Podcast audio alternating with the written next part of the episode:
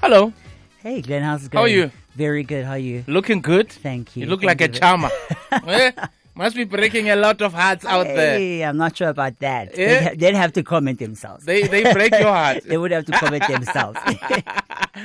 Good to have you on the show, man. Thank you so much. For You know, I mean, man. every two three years there's always a new a new term, right?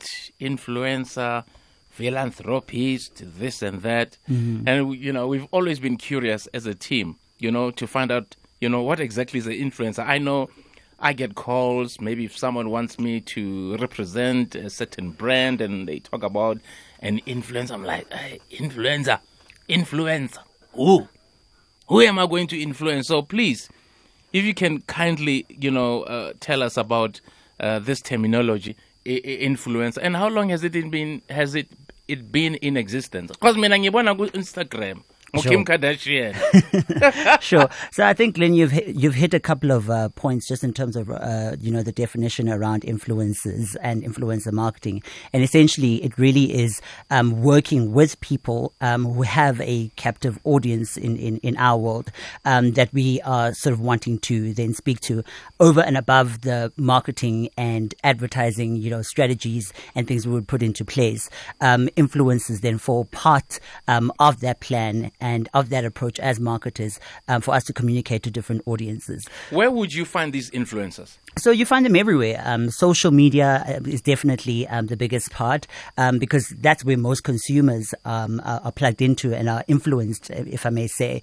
Um, but of course, other platforms like your different blogs, um, the different column pieces that people may have.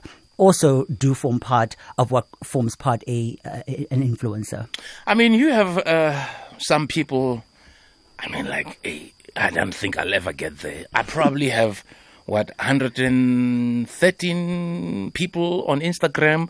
Then Bonang Somizi, Black Coffee, the uh, Lerato Kganyago.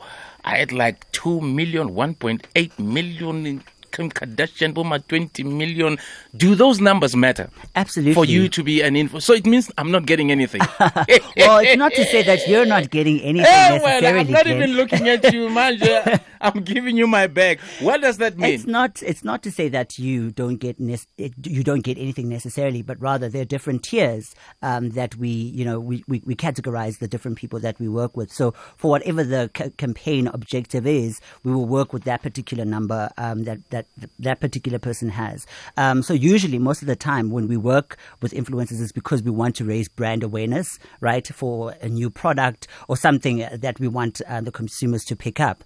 Um, but as as as as we go along, we've also learned that there are different tiers of people that we can work with for different um, reasons. Whether it's for engagement, whether it is for product uptake, pushing their product uptake, we can work with those people. So it's not to say that you don't qualify as an influencer, but perhaps what tier and what audience would you um, you know uh, be speaking to? Um, because again, you Bonang, uh, Pearl Thusi, whoever.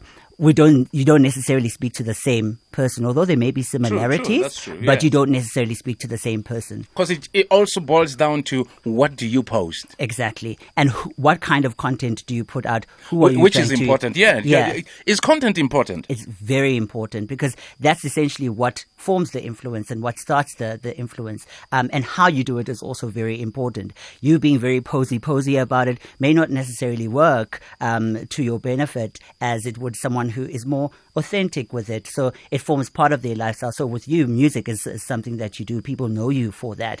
But if we're seeing you posing with, you know, I don't know, a brutal fruit or something, it's not necessarily who you are, right? Um, so it always is important to work with the right people who are going to communicate the right messages to the right audiences.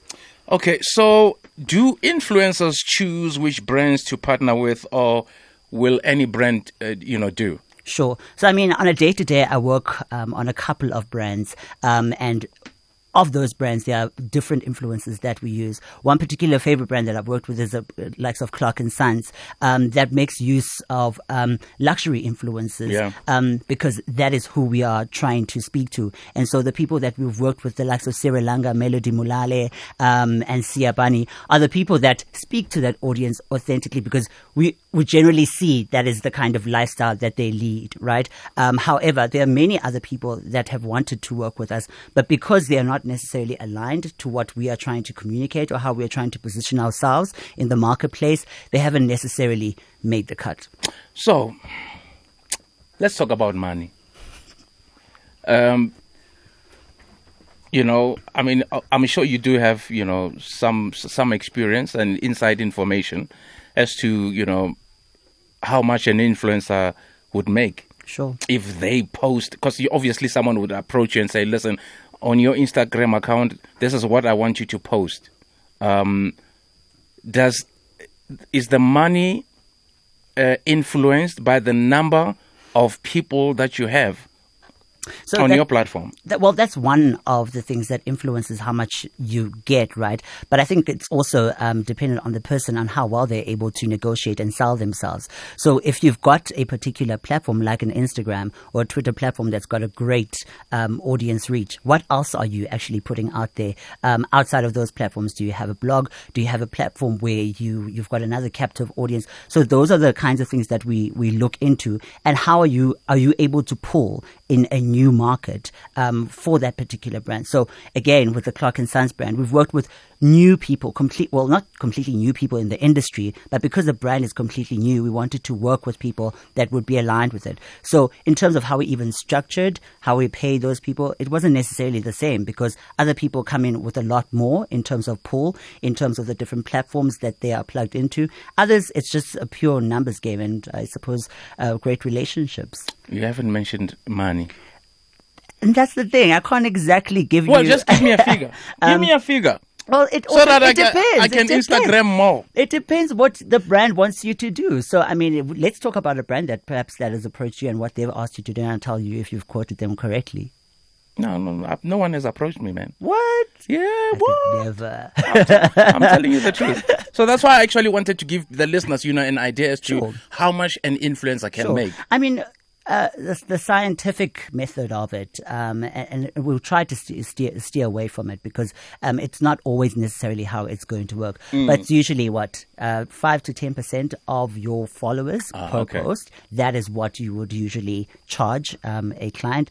But again, it varies from client to client Okay. because some of them may require you to do a lot more, and they will offer you a lot more, or everything is is weaved into a package that makes sense. A percentage, I think, would make sense because, I mean, even if you have 2 million uh, people following you, chances are it's like someone who has a, a, a gym membership. Yeah. You know, a gym has about 5,000 members. Only about 30% are consistent. Absolutely. You know, I think same applies on social media. If you have 2 million people, Mm-hmm. chances are oh, you only have 25% who are active. Sure.